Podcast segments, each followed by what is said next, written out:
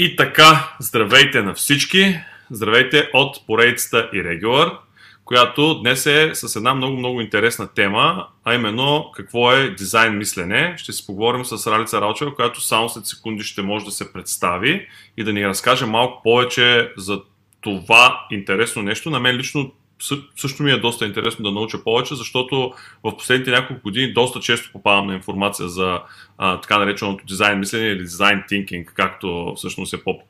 То не, че е по-правилно да се каже, но по-така са свикнали хората, защото нали, не е а, някакво българско творение, а, което, но, както и да е, сега тук да не се обясняваме много, но това, което искам да ви кажа за поредицата е Regular, която може да следите всяка седмица, всяка събота от 8 часа вечерта. Откази от нея може да видите в социалните мрежи, а също така може да я слушате и в по-популярните подкаст платформи, където пускаме аудиото от нея, за да можем да сме разпознаваеми и по-така лесно откриваеме на повече места и да задоволим нашите зрители и слушатели, да сме им удобни там, където искат да ни намерят. Спирам до тук с а, така общите приказки. Радица, здравей! Радвам се, че ми гостуваш в Irregular. Привет, Никола! Благодаря за поканата и аз много се радвам. И както казвам, може би накратко да се представя. Да, точно това ще я да ти кажа. Представи ни се накратко, кажи ни, т.е. накратко, надълго, както прецениш, кажи ни повече за себе си, а пък после ще преминем и към основната тема. А, добре, аз съм Ралица, а, експерт съм по дизайн мислене, като в момента съм част от екипа на SoFarma Trading и се занимавам с а, дизайн на услуги. А, като цяло с дизайн мислене се занимавам приблизително сумарно а, около 4 години, като така м- дизайн мисленето влезе в моя живот, докато работих в един от големите мобилни оператори в България. А, и реално те го наложиха като а, начин на работа за създаване на нови услуги и за подобряване на съществуващи. А, оттам страшно много се а, впечатлих от методологията а, и започнах да я прилагам и като фрилансър. И съм работила с някои по-малки компании за концептуализиране на тяхната стратегия чрез дизайн мислене. А, така. Концептуализиране на стратегия чрез дизайн мислене. Дай първо да уточним какво точно е дизайн мислене, а пък после вече ще преминем и към концептуализиране на стратегия. Така че, нали, почна вече да става сложно. Надявам се, че не е чак толкова, колкото звучи. Не. Или поне ти ще ни го обясниш по-достъпно. Айде така да, да обещаем на хората. Да, със сигурност по-достъпно, макар че ако използвам някои англицизми, предварително моля да ме извините. А, просто така ми тече мисълта, пък и както Никола каза, термина не е български. А, той си произлиза от а, дизайн индустрията а, и е въведен а, преди сигурно повече от 20 години. А, но какво накратко означава дизайн мислене? Като цяло има много определения, а, тъй като а, като методология тя широко спектърно а, вече и начин на работа в а, много големите познати на всички нас компании, като Google, Facebook, Airbnb и така нататък. Тоест при тях е начин на работа. Те не трябва да, да спазват някаква логика за внедряването на такава методология, докато в България те първа а, стана популярно последните няколко години и доста от големите компании започнаха да ползват дизайн мислене като методология. Определението, което ам, така по- по-накратко казано, за да ви стане ясно, е дизайн мисленето е подход за дизайн на продукти и услуги, в центъра на които е крайният потребител с неговата емоция, опит и преживяване.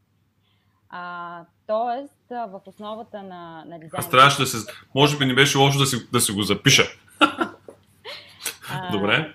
Да, в, да, в основата на, на методологията сме ние, всички ние като хора, като емоция, като емпатия, това, което ние усещаме, когато ползваме продукти или услуги. Тоест, кое ни кара да сме супер хепи, да сме супер хайп, нещо супер много да ни харесва или нещо, което ни фрустрира. Тоест нещо, което ни създава напрежение и не ни харесва като преживяване. Добре. Е, тук един междинен въпрос а, да, да ти задам преди да преминем по-нататък. Всъщност, компаниите обаче, за да го направят, те трябва много точно и ясно да знаят кой е техният клиент. Нали така? Абсолютно, да. Добре. А, в зависимост от продукта или услугата, а, чието, а, примерно, създадена услуга може да има някакъв проблем. Тоест, тя да е тръгнала добре и след примерно 6 месеца да се, променило, да се променило нещо във външната среда и съответната услуга вече да не се ползва толкова активно. Имаме проблем. И когато тръгваме в контекста на тази услуга да обследваме а, проблема, ние съответно а, се обръщаме към аудиторията, персоната или сегмента, който ползва въпросната услуга. Тоест, за да намерим, за да напипаме правилния проблем, се налага да си говорим с представители на въпросната персона. В дизайн мисленето се ползва персона. Сегмент е класическото маркетингово наименование на аудиторията, която ползва дадена услуга или продукт. Добре. И сега, дай да го, обаче, да, ако искаш, ако може, разбира се, някакъв пример от практиката ти, или ако искаш, просто импровизирай, така да, да ни дадеш точно как и къде прилагаме това дизайн мислене. Ти го каза, нали? Ние се опитваме да идентифицираме проблем, който да подобрим нали, чрез това дизайн мислене. Ама дай ли някакъв пример е така, за да може да го, а, как да кажа, да го иллюстрираме нали, по някакъв начин, да стане малко... Да не, защото истината е, че сега в момента звучи малко абстрактно. Наистина да. да му предадем някакъв образ на това дизайн мислене, как точно протича един процес. Ами по принцип повече от проектите, по които съм работила, са конфиденциални, тъй като са били в контекста нали, на дадена, а, дадена компания. Но да речем, че имаме едно мобилно приложение, което а, реално не се ползва. В същото време компанията разполага с кол център и а, чисто исторически хората са свикнали да звънят в този кол център за, от най-малкия до най-сериозния проблем. Как можем, нали, какъв е проблема а, хората за малките си а, проблеми, които изпитват, и, е, е, да, изпитват или преживяват, да не ползват мобилното приложение. Явно имаме някакъв проблем. И всъщност контекста на а, един такъв в дизайн мисленето се казва дизайн спринт е да обследваме нали, нагласите на хората, защо а, примерно звънят в кол център, за да попитат а, примерно колко мегабайти им остават от а, пакета, не си го проверят в мобилното приложение. И т.е. идеята е, че в началото на всеки един такъв а, дизайн спринт ние започваме с дефиниране на самия проблем. След като го дефинираме, много, много важно нещо е да го верифицираме, пак казвам, с а, а, живия живот или с хората, които ползват нали, въпросната услуга или въпросното приложение. А, в дизайн мисленето, пак казвам, осреднения образ на въпросната аудитория се нарича персона. Тоест, ние си правим една, обрисуваме тая персона, преди да тръгнем да я търсим къде се намира.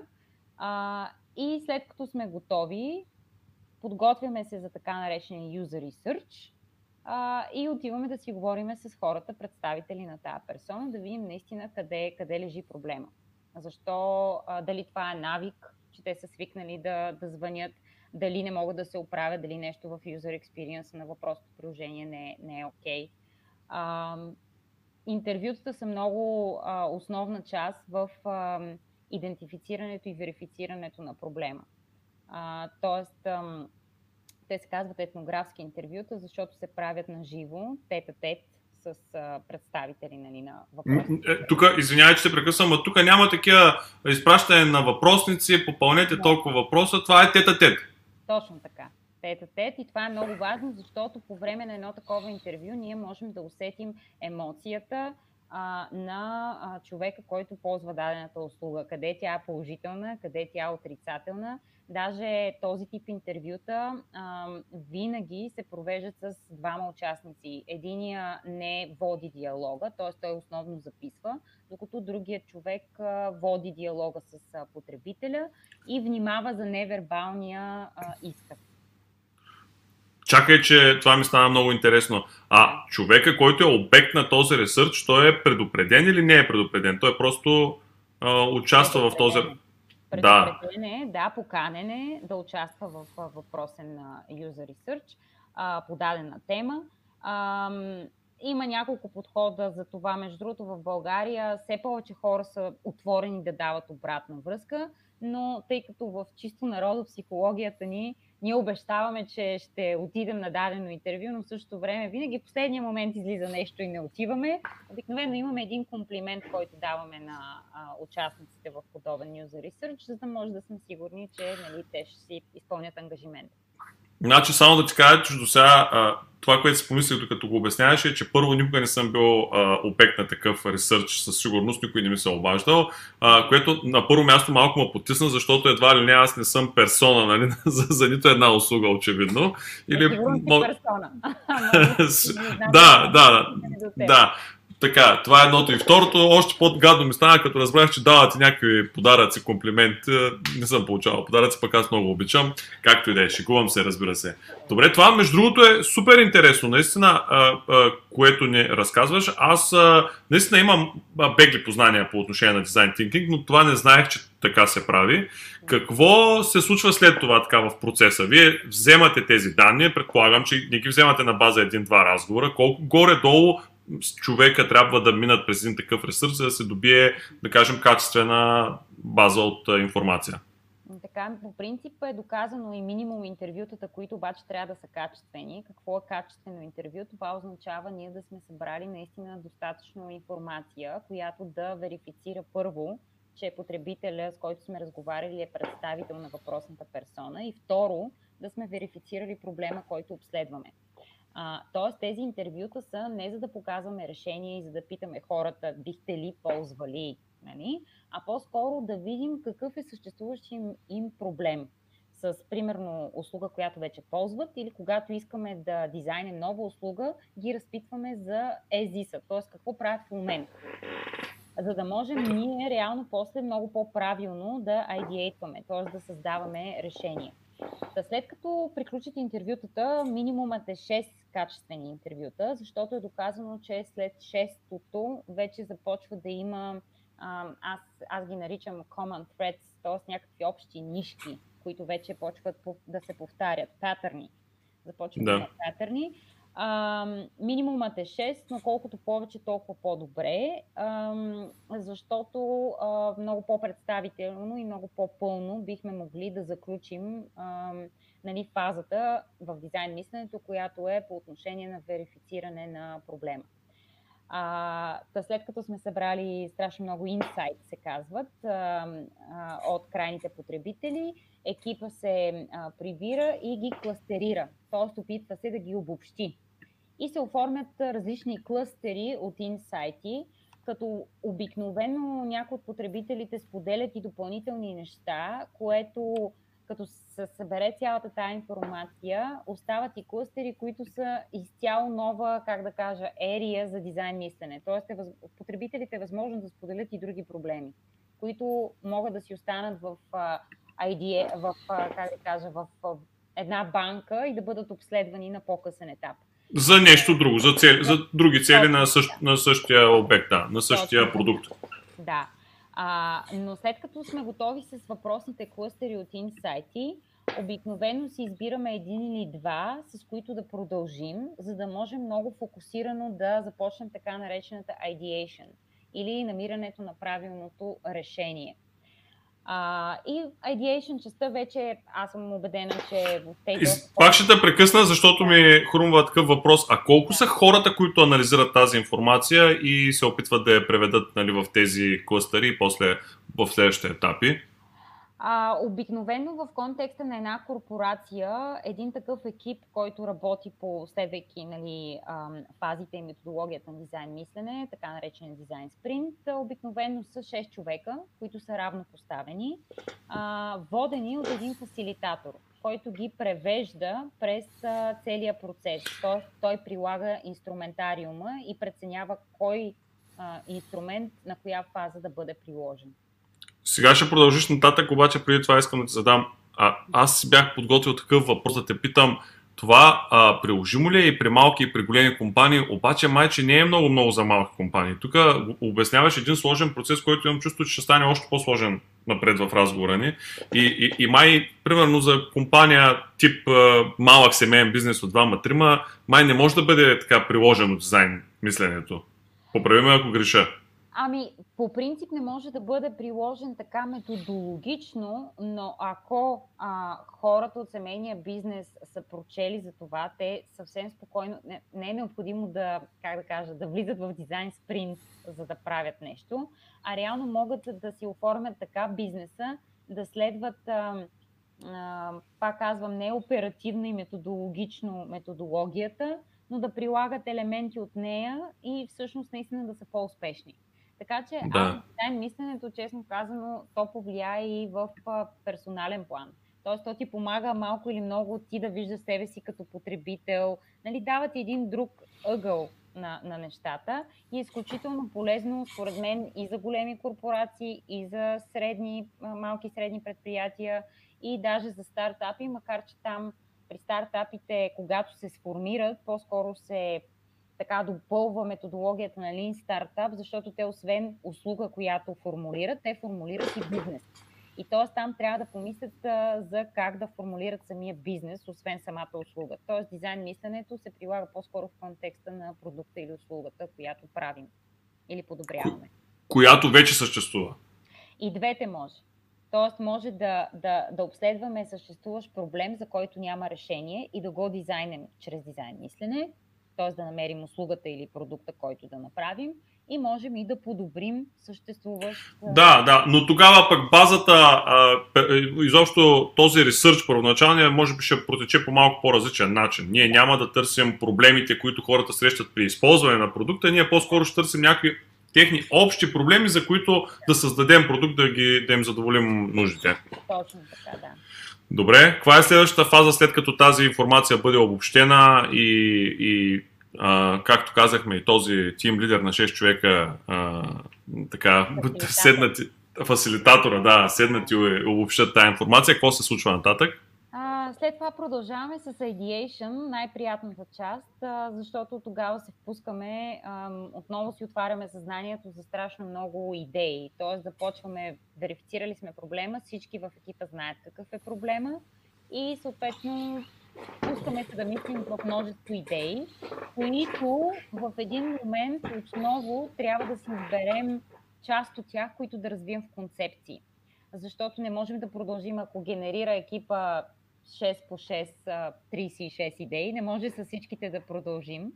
А, реално има една точка, в която се избират, прави се едно такова гласуване. А, прилага се методологията, има, пак казвам, много богат инструментариум, и съответно се избират няколко идеи, които се прецизира в концепции.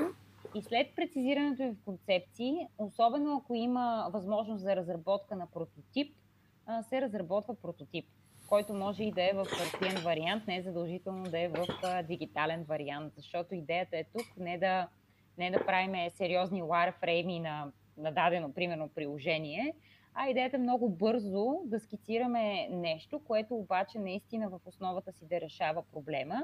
И след като сме готови с въпросния прототип, отново е много хубаво и задължително да се върнем пак към въпросната персона и да я питаме, нали, здравейте, говорихме си по-рано за проблема, ето това решава ли вашия проблем. Да. И ако има още подаръци, той ще, персоната ще е още по-щастлива да отговори и да даде положителен а, отговор. Така, Добре. Задължителни подаръци, но в България, за съжаление, се налага да има такъв комплимент, защото хората така къмитват, нали, т.е. Да, да, да, да. Добре. После, след като вече така имаме някакъв, т.е. спряли сме се на концепция, която смятаме, че ще сработи, попитали сме отново персоната какво мисли по темата и тя да даде, да речем, положителен отзив или то не е точно така.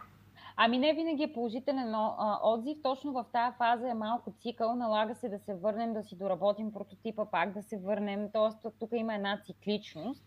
А, но когато да речем вече имаме на 99% завършен а, и верифициран прототип, вече влизаме чисто в корпорацията. Може да се влезе в а, да се оформи това като проект, да се влезе в Project Management частта и реално да се комерциализира и да се пусне на, на пазара. Тоест, тази дизайн мисленето като, като фаза, от, защото много хора ме питат каква е разликата или как, къде се допълва с а, проектния менеджмент.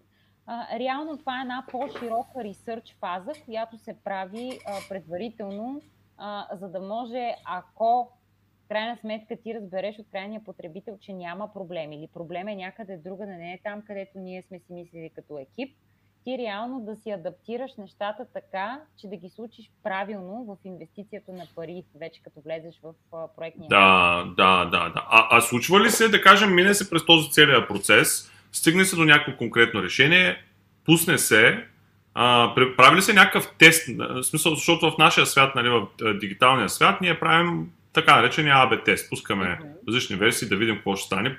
Прави се тест нали, на различни аудитории, може би някакви неща се променят.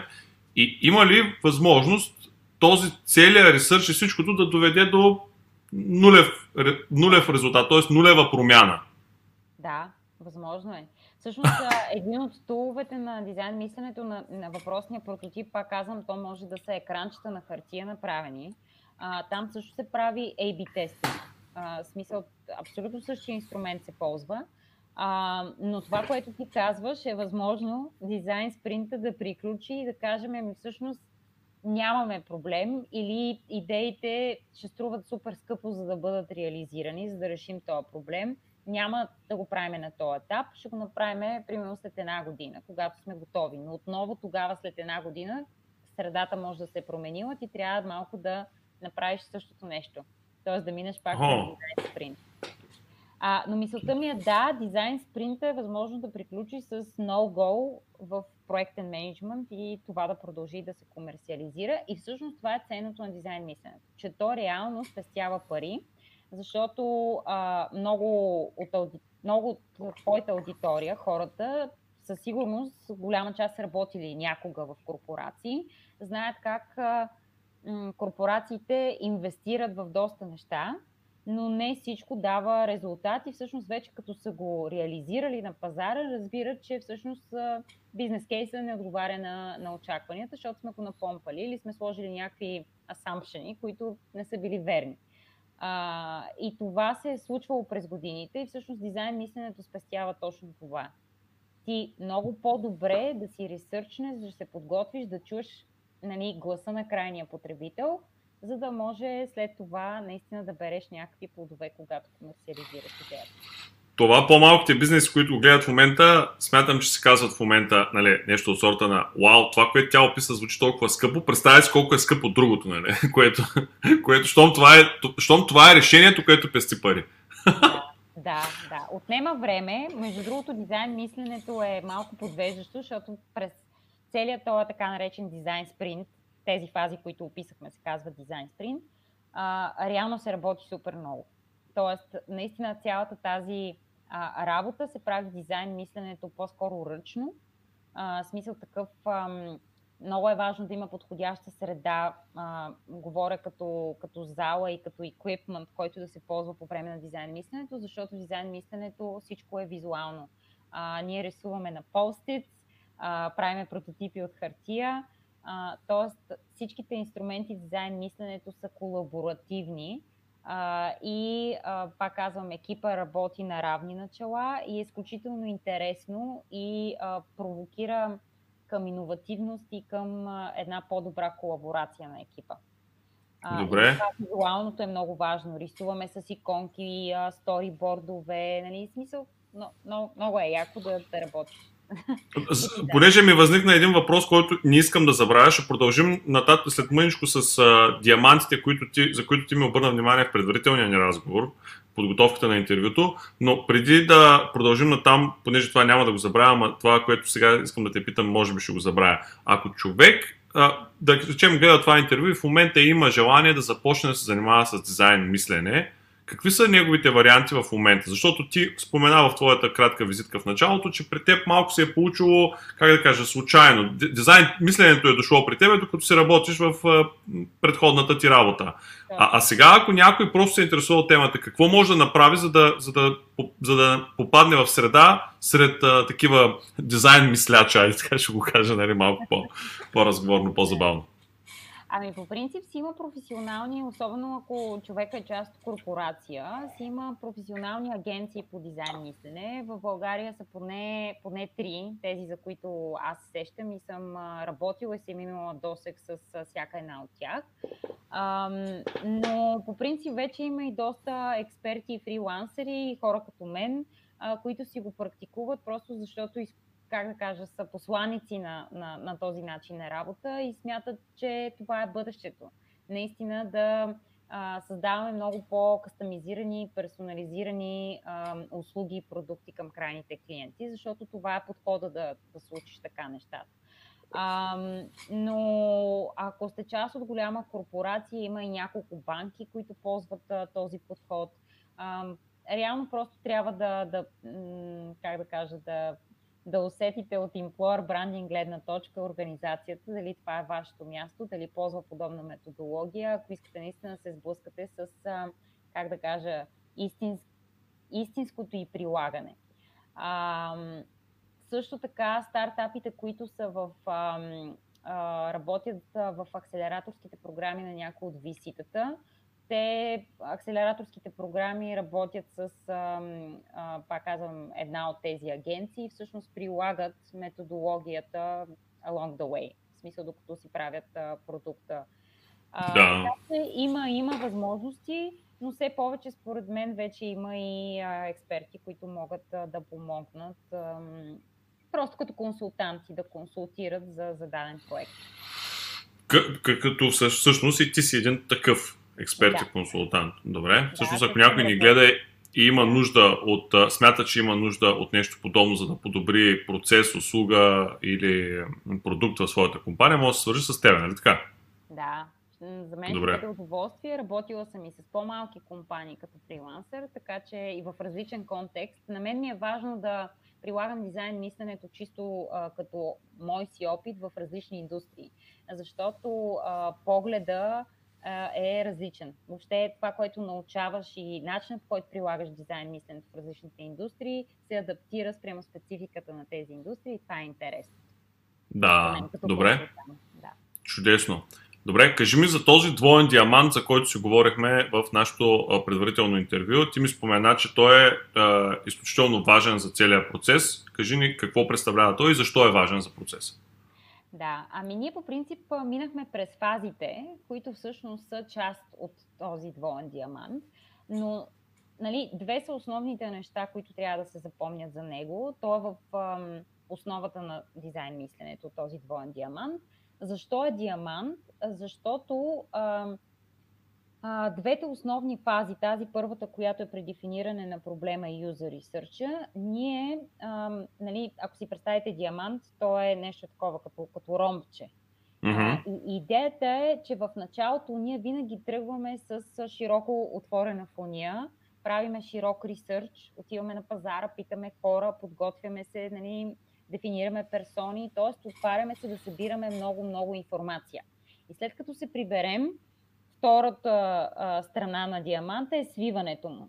Тоест, ние трябва да оберем, да синтезираме, за да прецизираме и да продължим към следващата част, която е ideation. Втората част на диаманта започва с ideation, който отново тръгва възходящата линия, отваряме фонията, много идеи, както казах, може да са 6 по 6, 36 идеи, пускаме се да мислим, обаче после обираме няколко Нали, отново слизаме надолу, т.е. обираме, концентрираме и концептуализираме две-три идеи, които да направим на прототип. Тоест, това се нарича двоен диамант. Но да. второто нещо, което исках да кажа и е важно да бъде запомнено, е, че първата част на диаманта е фокусирана върху намирането на правилния проблем, а втората част на диаманта намиране на правилното решение. И това, което чисто в практиката си а, като участник в а, дизайн спринт и като фасилитатор на такъв, а, съм, съм усетила и запомнила, много им е трудно на участниците, когато се сблъскват за първи път с дизайн мисленето, в първия диамант да мислят само за проблема. Защото ние интуитивно винаги тръгваме да мислим в решение. Да, съгласен да. съм. Това е много, наистина много интересно. Има ли някаква техника и тактика, по която ти си се научила така, примерно да се абстрахираш от веднага да, да скачаш на решението? Защото аз, примерно, като по-активен човек, и аз съм така. Някой каже ли ми, че има проблеми, веднага почвам да, да измислям десетки решения да, да му реша проблема, нали? Но ти си права, че то е много важно да се фокусира човек върху този проблем и вече да, така да максимално голям анализ да направи, да, да обследва точно така. Ами, когато се фокусираш, между другото, винаги е много вдъхновяващ момента, когато екипа се прибира от разговори с представители на, на персоната, защото просто като се докоснеш до, до хората, които ползват нещо, усещаш съвсем различна страна на твоя продукт или услуга. Защото ти като част от една компания имаш един поглед, потребителя от среща има друг. И всъщност те споделят много емоция, нали, неща, за които ти въобще не си се сетил. А, и е изключително вдъхновяващ момент, когато се съберат всички и почнем да си споделяме. Абе, вие знаете ли, този клиент ни каза това, а пък имах един супер шемет, сподели това, това, това, това, нали, той пък е digital savvy, на него му харесва това, това, това. Тоест, а, опитвам се по-скоро да провокирам екипа да се концентрира върху хората, върху а, това да вземат максимум от тях като обратна връзка и а, да се опитаме да го преведем това в контекста на нашия дизайн спринт и как би ни помогнал да ам, додефинираме проблема. Защото като се върнеш от ам, интервюта, първоначално описания а, нали, проблем, си го ушлайфаш, така да го да, кажем, преди да, да, го да. дължиш към ideation.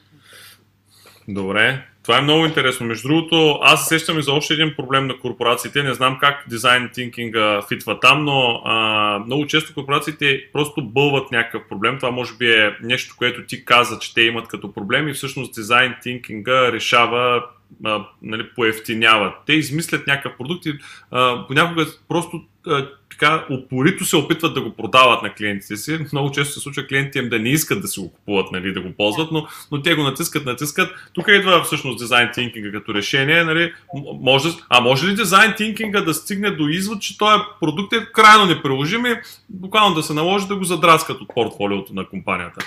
Да. Okay. Да. да. Тоест, вие някой път като екип може да отидете при шефа и да му кажете, виж, ти похарчи пари за девелопмента на продукта, маркетинг, реализация на пазара, после за нас и сега всичко това трябва да отиде по дяволите.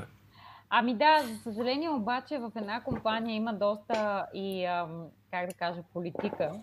И а, не съм го виждала често а, веднага след като е пуснат а, даден продукт. Т.е. обикновено има един период, в който се изчаква да се види дали нали, първоначално заложения на, в бизнес кейса нали, анализ и а, а, потенциал всъщност се изпълнява във времето. Дават се ими 6 месеца до година и ако след една година това нещо нали, не тръгне, почва да се анализира и се убива чак примерно след година и половина. Нали, не съм го виждала да се случва с тази скорост, която ти. ти е, не, аз образно го казах, просто не, не знам какъв е периода наистина, но просто исках да разбера дали може да се стигне до точно такъв резултат. Може. Добре. Искам да ти благодаря, че беше на гости при мен в поредицата и Regular и ни разказа толкова интересни неща. А, сигурен съм, че има още доста хора, които и до тази минута са останали да ни гледат. А, защото наистина темата е много интересна и, ти, и тя наистина я описа и обрисува по много достъпен начин и съм сигурен, че хората разбраха в крайна сметка какво е това така наречен, така сложно звучащо нещо дизайн thinking. Благодаря ти за което още веднъж. А, на всички също, които останаха до края с нашия епизод на проектите и Regular, казвам благодаря. И напомням, че тя се излъчва всяка събота от 20 часа в YouTube канала на e-commerce Academy. Отделни откази може да гледате в другите ни социални канали, а пък аудиозапис от нея може да чуете в по-популярните подкаст платформи, докато правите някакви други занимания или просто ако това е вашият тип възприемане на съдържание. Чао на всички и до скоро! И аз благодаря, Никола. Чао на всички! Чао, чао!